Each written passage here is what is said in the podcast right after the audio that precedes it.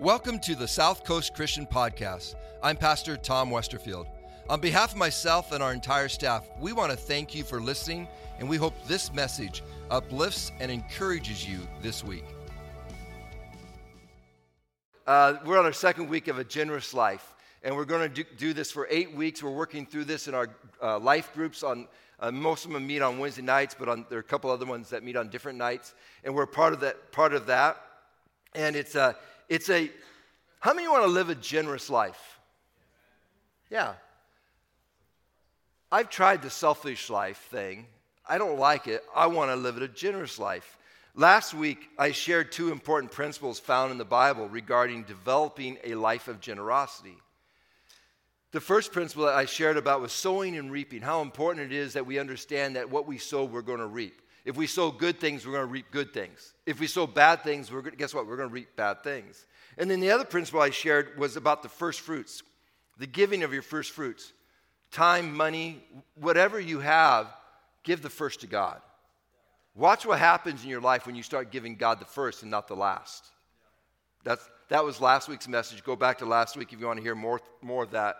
But the, both of those principles position you towards experiencing God's blessings over your life.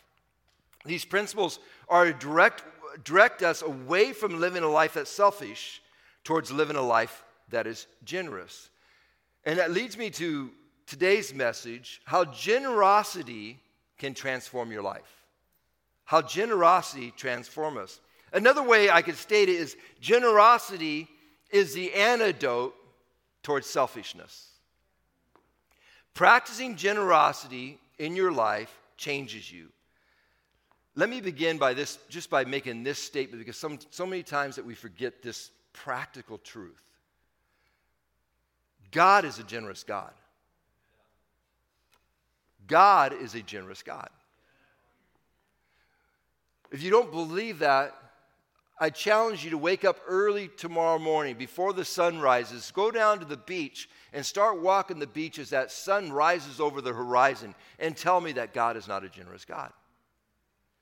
You look at creation itself and it talks about the generosity of who we who our Father is.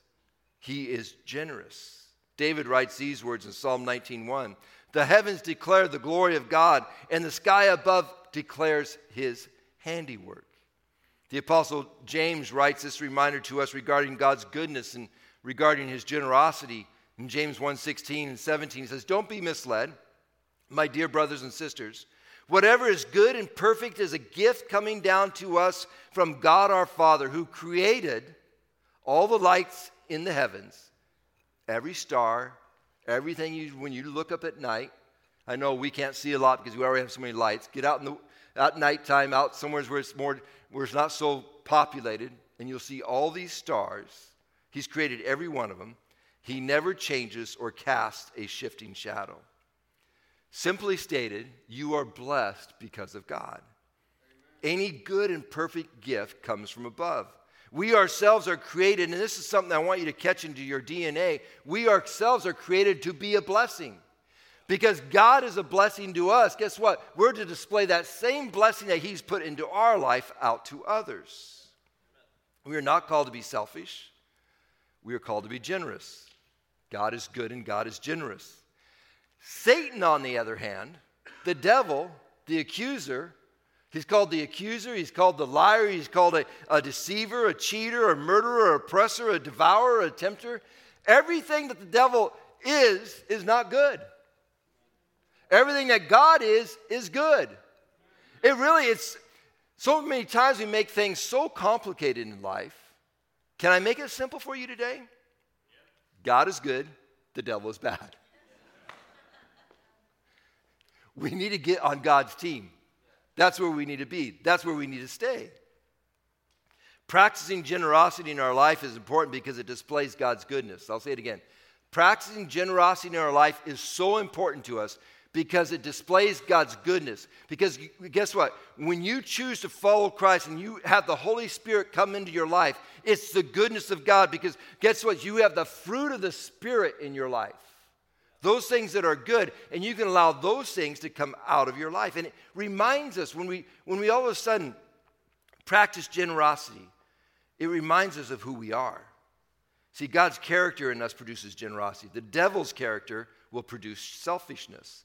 And this is what I'm talking about generous life. We're teach, I know there's a lot of teaching here, but it's important for us to grab a hold of. See, so many times in my life, this might be work for you. It's kind of like my spiritual thermometer. So many times in my life, if I want to test where I am with God, guess what? I'll test my generosity.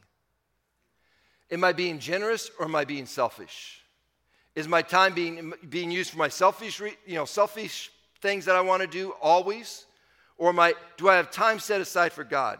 Is, are my, is my money always about me, myself, and I? Or do I take my money and I'm blessing others? I'm blessing the church. I'm blessing charitable organizations because I, I want to make a difference. So many times I can check where my spiritual area of my life is by checking where my generosity is. Several psychological studies state that generosity produces greater health and happiness. How many want to be, have greater health and happiness? There you go. Practice generosity. It shifts our focus. And you know what happens? The main reason that we feel better because it shifts our focus off of ourselves and it shifts our focus to others. Amen. That's the main reason why we start feeling better. Anytime you start navel gazing, you know that you start just looking at yourself, you don't feel that great so many times. Now, there's times where we need to assess, we need to look at our lives, but there's so many times we need to get past ourselves because when we just are, are me, myself, and I, we live in a very limited world, a very small world. Generosity gets us out of smallness and gets us into greatness. It gets us into the lives of others, where all of a sudden we can see what God is not just doing in our life, but what God is doing in others' lives. I want to focus today on this is going to be our text for the day and they're Jesus' words, and they're found in Matthew 6 24. It was the final scripture that I shared in my message from last week. But I want to go back to that. I want to just develop it a little further. It says, No one, Jesus says these words, no one can serve two masters. Say two masters. Either you will hate the one and love the other, or you'll be devoted to the one and despise the other. And then, see, he starts off, Jesus starts off general. No one can serve two masters. And then he just nails it and he goes specific at the very end. You cannot serve both God and money. That last word that's in that scripture, money, the Greek word is mamona.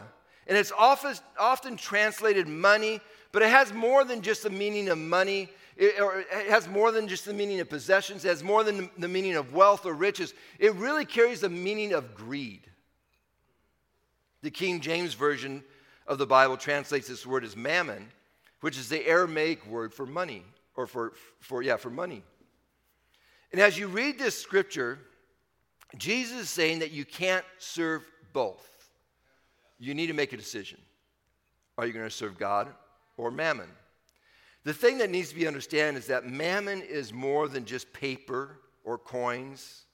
And this is what so many of us miss. Mammon is a spirit. In Scripture, mammon is personified as a false god. mammon is something that you can serve. You can't serve something that's just a piece of paper. You're going to serve something that has a spirit upon it. Mammon is something you serve. In American culture, people who serve money would be considered greedy. They're, they just never have enough, they always want more. They're never satisfied. And this is what Jesus is revealing in the scripture when it comes to mammon. It's something that you can serve it, but Jesus warns us against that. He says, Don't serve both God and mammon. I don't know if you've ever had a bucket of water and you poured oil into the water. Try it. They don't mix. They won't mix. They repel each other, they stay separate. This is what God is saying. We don't mix. The spirit of mammon, the spirit of greed, does not mix with a God who is generous and is filled with generosity. You can't mix the two together. Jesus warns us you can't serve both God and mammon. The spirit of mammon says to put your trust in your job. The spirit of mammon says put your trust in your retirement. Put your trust in your house. Put your trust in government pro- programs, whatever they might be. Tell that to the people in Ukraine. Tell that to those, those refugees in Ukraine whose homes have been bombed, whose jobs have been lost, who have been now out of their country, whose, whose wealth has been lost, whose, whose money, no one will even exchange their money because they consider it worthless because, because Ukraine is under this war. Tell them that, you know what, serve these things. And they'll let you know that, you know what, those things disappear like that. They just disappear in a moment. Trusting in that which is temporary, and I'm going somewhere here today, so just follow along with me. Trusting in that which is temporary will always bring disappointment and sadness in our life. That's the problem with American culture. Is we put our trust in temporary things. We put our trust in vehicles or retirement funds or houses or all things that are temporary. We put our trust in others. And you know what? That, that relationship, that friendship could not be forever. And it's not that we shouldn't have friendships, it's not that we shouldn't have homes, it's not that we, sh- but our trust needs to be in something that's eternal, and it's our Heavenly Father. See, Jesus knows that those things have no sustaining power. That's why he requires that we surrender to him and put our trust in him, not in our money or our possessions. I believe it's why Christ followers should continue to practice first fruits because it continues to demonstrate that God is first in our lives. Mammon is always motivating us towards self sufficiency, that there is no need for God. It's why Jesus said that it's difficult for him. You remember that parable in the, in the Bible where it says it's difficult for a rich man to enter into the kingdom of heaven? It's not because of his riches. It's not because he has so many riches that he can't fit through the door of heaven. That has nothing to do with it. It has everything to do that he has put his trust in his riches instead of putting his trust in God. See, Mammon basically says there is no need for God. I can do it myself. I'm self sufficient. The rich young ruler who came to Jesus was unable to walk, and I want you to catch this thought. The rich young ruler came to Jesus was unable to walk away from his riches, but he was able to walk away from Jesus. His trust was more in his riches than in God. He wanted the benefits from God, but without the surrendering to God. God doesn't work that way. You surrender to Him, and then you receive His benefits. Last week, I shared about how money takes on our DNA. Do you remember that? I had a $20 bill, and so many of you guys were worried that Annette didn't get her money back. She did. It was a week later, but she did, okay? and she gave me a $20 bill and I put it in my hand because a $20 bill is really a piece of paper, right? It's really just a piece of paper. It doesn't really mean anything until it touches my hand. When it touches my hand, it takes on my DNA. Am I going to be selfish with that or am I going to be generous with that? It's going to take on whatever who I am. That's what's going to make the difference of that $20 bill is that I can either use that for good or I could use it for evil. It takes on my DNA, it takes on who I am as a person.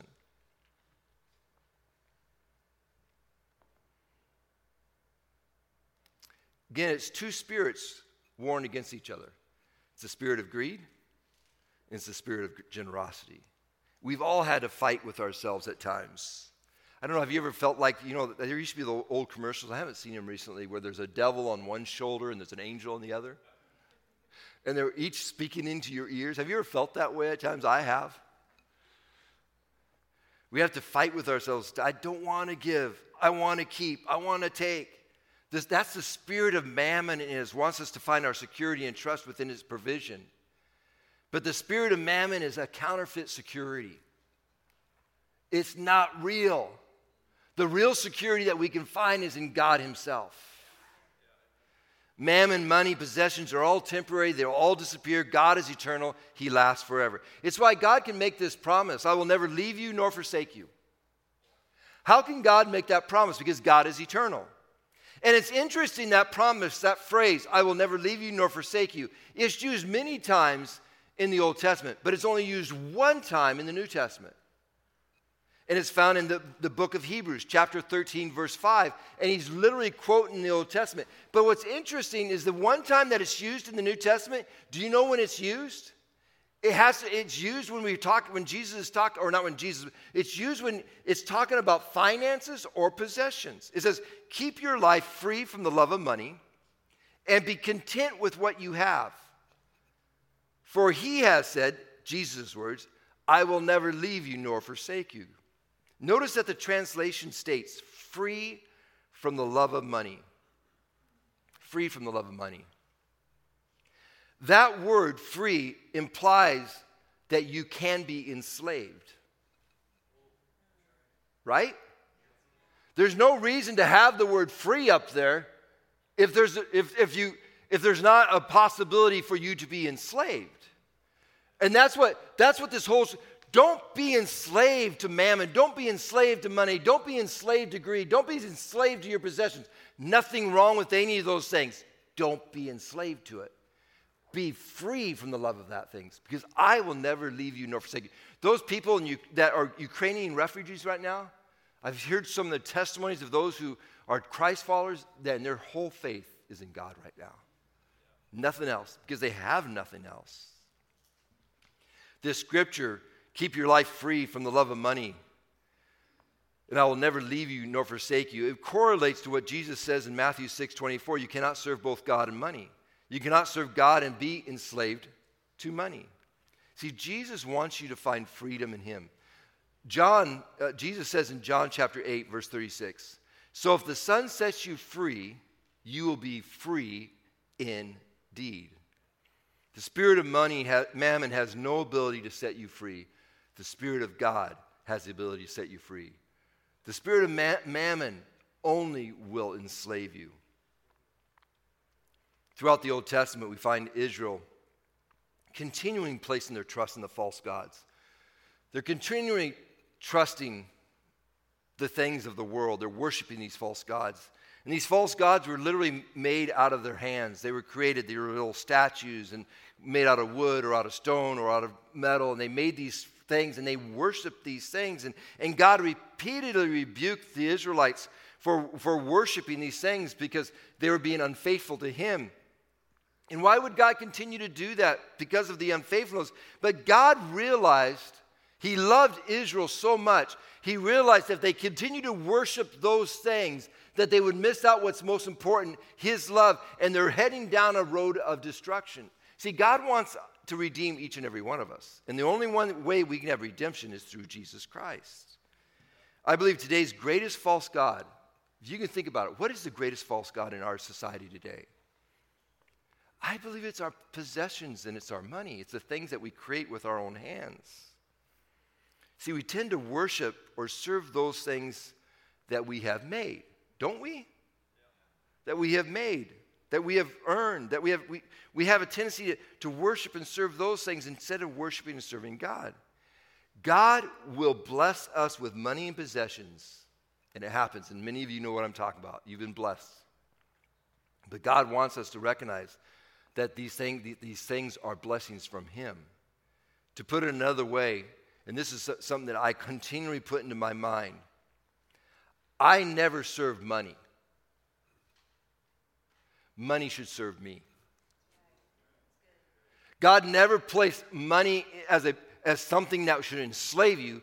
God has placed money in your life so it'd be a blessing that you can use it to, to, to help somebody in need, to, yeah, pay your mortgage payment, but also to be a blessing to others. It should never be something that enslaves you.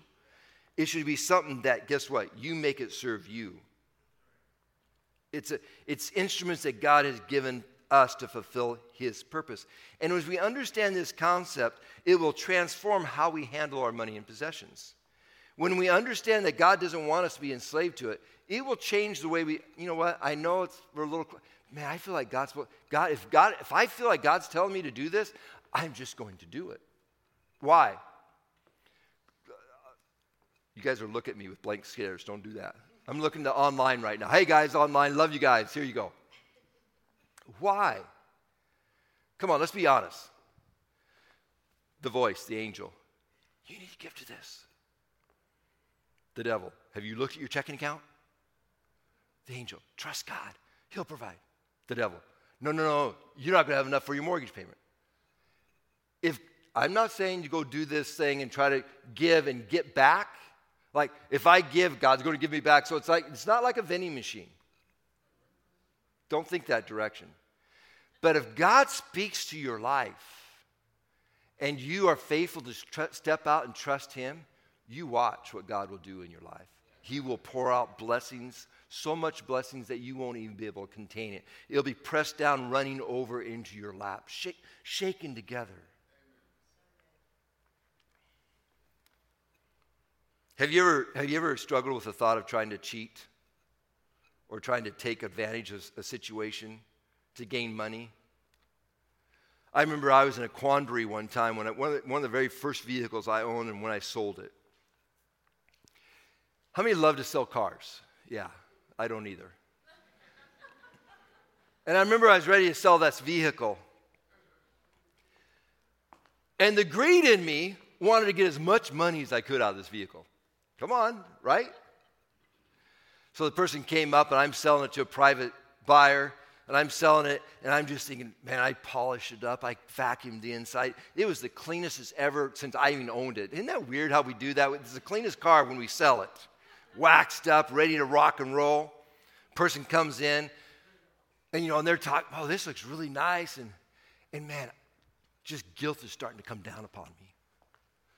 Yeah, it's a great car. It's a wonderful car. All of a sudden, well, the power steering does leak though. You need to check the power steering. Oh, the power steering leaks? Yeah, the power steering leaks. Because guess what? I just couldn't just, oh, by the way, transmission was shifting a little rough. And so I put some of that Slick 50 in it and it shifts pretty good. I just started sharing all the problems with that car. By the time I'm done, I'm basically giving it away for free. You know what I'm saying? Why do we do that? Because we don't want the sorrow that comes from dishonest gain. We don't want regrets. And this is the difference when we do it God's way. There is no sorrow. Remember, money is not evil, the love of money is evil. So, what happens is when I'm trying to sell that vehicle, if I love money so much, I just won't be honest.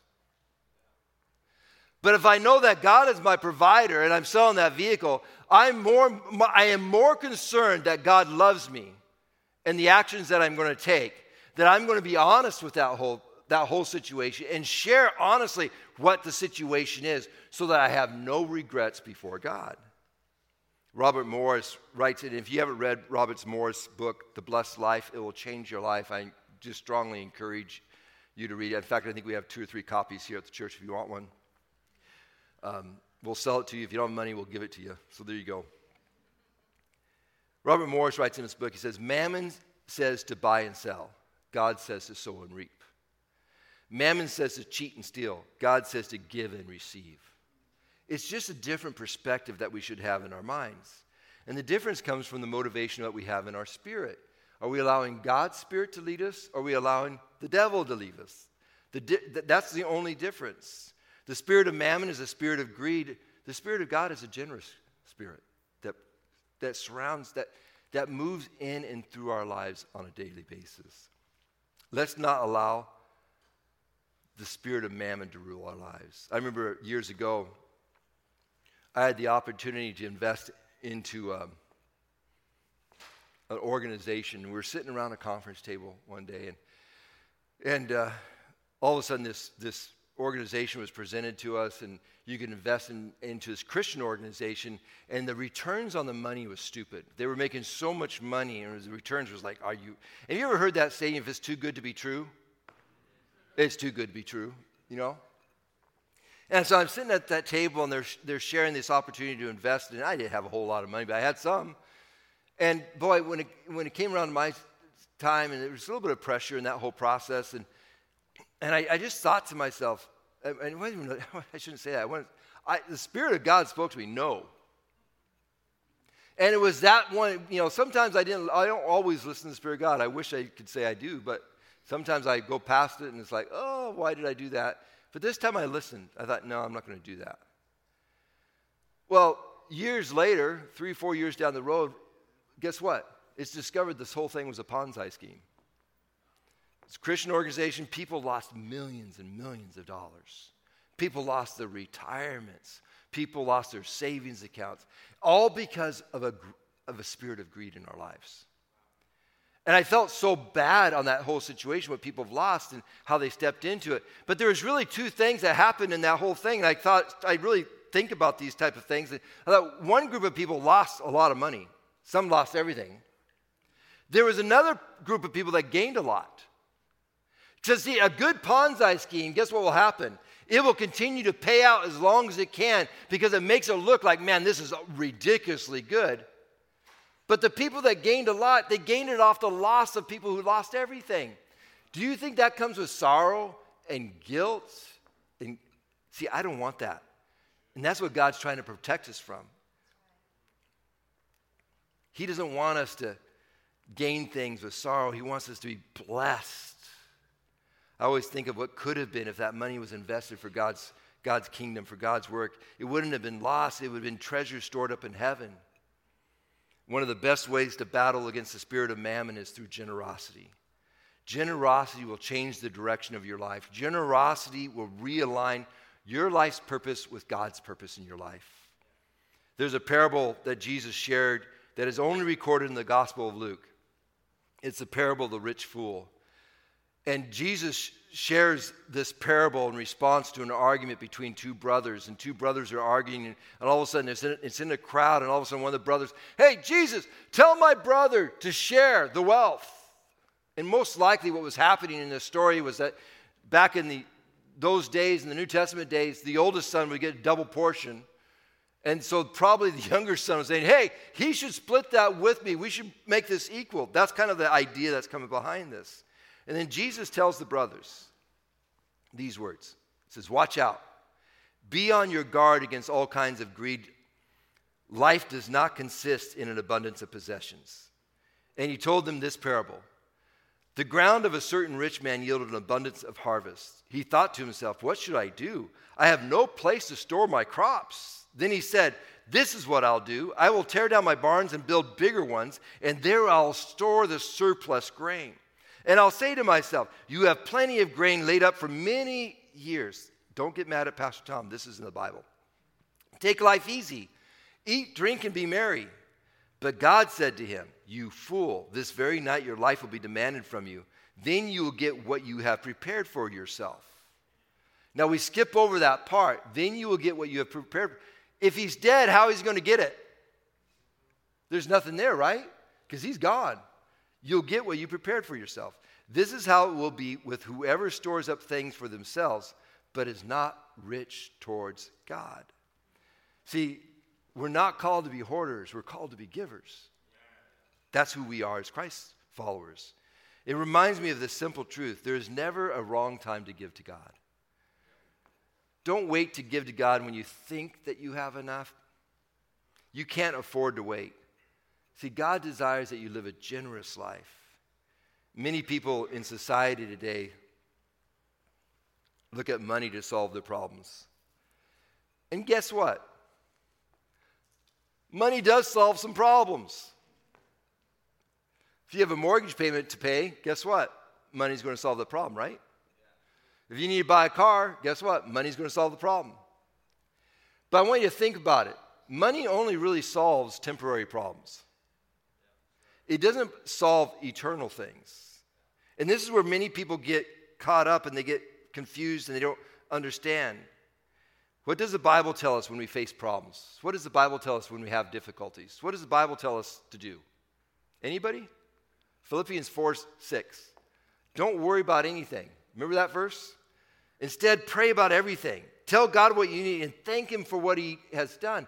Here's the thing about this scripture that's so important for us to realize what is this really saying to us if you put it in the idea of finances? What really is, is happening here is God is saying, I want you to trust me. So don't, don't go to your bank account first when you have problems.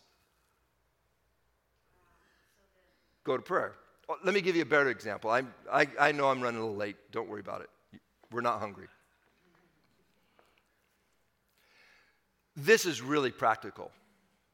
Think about this thought if we have the spirit of mammon on it, and, not, and I'm, all of us have dealt with this before, When a crisis hits our life, how many of us, do I have my wallet with me? Instead of going to God in prayer, how many of us have pulled out our credit card? Instead of going, God, man, can you help me and solve this issue? How many of us just gone to our credit card and allowed our credit card, now we're in debt? God, I need a new vehicle. Oh, you know, that's only $469 for the next seven years. That's fine. I'm going to do that. And almost instead of waiting for God to bless you, I'll give you a practical example in our lives. There was a time when Annette and I both had health issues. We were both struggling, and, and, and I did, we, we got in debt because of the money. And, and it would have been easy at that hospital just to all of a sudden put that credit card down. And I really felt, no, don't, don't do that. And so they said, well, we can put you on a payment plan. I said, okay, let's just do that. And we did that piece of it. You know what happened on that scenario? They said, you know what? The other thing you can do is the hospital has this, this fund that if you just write in that says that you just really don't have the money right now, which we didn't, you can just check. I wrote a letter on there telling our circumstances. I was going through cancer. She was having another surgery. You know what? They wiped out the debt. God would have never been able to do that if I had immediately trusted in the money and put my credit card down. See, sometimes we don't give God enough room to work in our lives. We interrupt what God wants to do because we try to do it in our own self, through our own spirit, through the spirit of mammon. I can do it. I'm self sufficient. I can handle it all myself. What happens if we went to God in prayer for everything and remind God, I mean, what would happen in our lives? That's what Paul is reminding us. That's where the real answers are, are, are thought. Sometimes we think, man, if I just go out buy that lottery ticket, how many have bought a lottery ticket? I raised my hand. I've done it. I'm going to be voted out of church next week. I bought a lottery ticket. Think, man, if I get the winnings, it's, gonna, it's not going to solve all your problems. Money never solves the big issues of life. The spirit of mammon wants you to think that thought. Mammon only solves, money only solves temporary issues in life. Money can't solve eternity. It can't solve divorce. It can't solve death. It can't solve abuse. It can't solve past hurts. Only God can solve those things in your life. Those are eternal issues that God wants to do a work in and through your life. People think money transforms their life. God is the one who transforms your life. It's interesting to watch professional athletes. And I watch what takes place when all of a sudden money touches their hands. And all of a sudden, when money touches their hands, they have, a, they have, they have two responses they can go. They can be selfish or they can go generous. Some, man, you see them, they buy these beautiful houses, they buy these beautiful cars, they, they just do all the, these crazy things with it.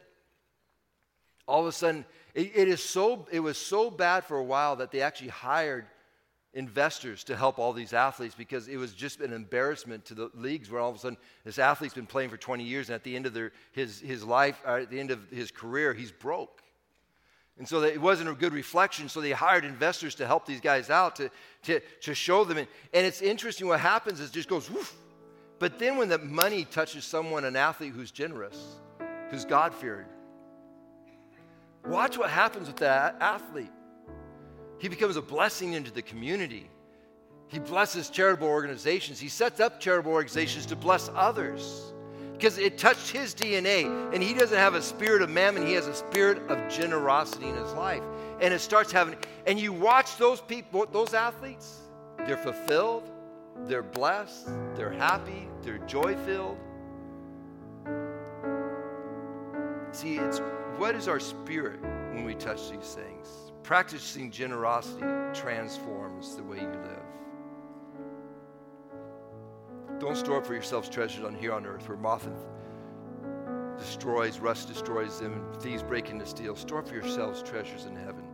See, I'm believing one day there's an opportunity when I'm getting to, when I get into heaven, and I hope it's an opportunity for all of us here today. That when we get into heaven, there's going to be someone greeting me because I supported Convoy of Hope. Five kids every month.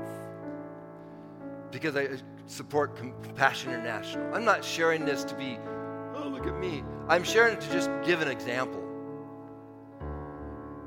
that we support South Coast Christian in its reach in its community, that we support Heights and Hearts because they're touching kids' lives with the gospel.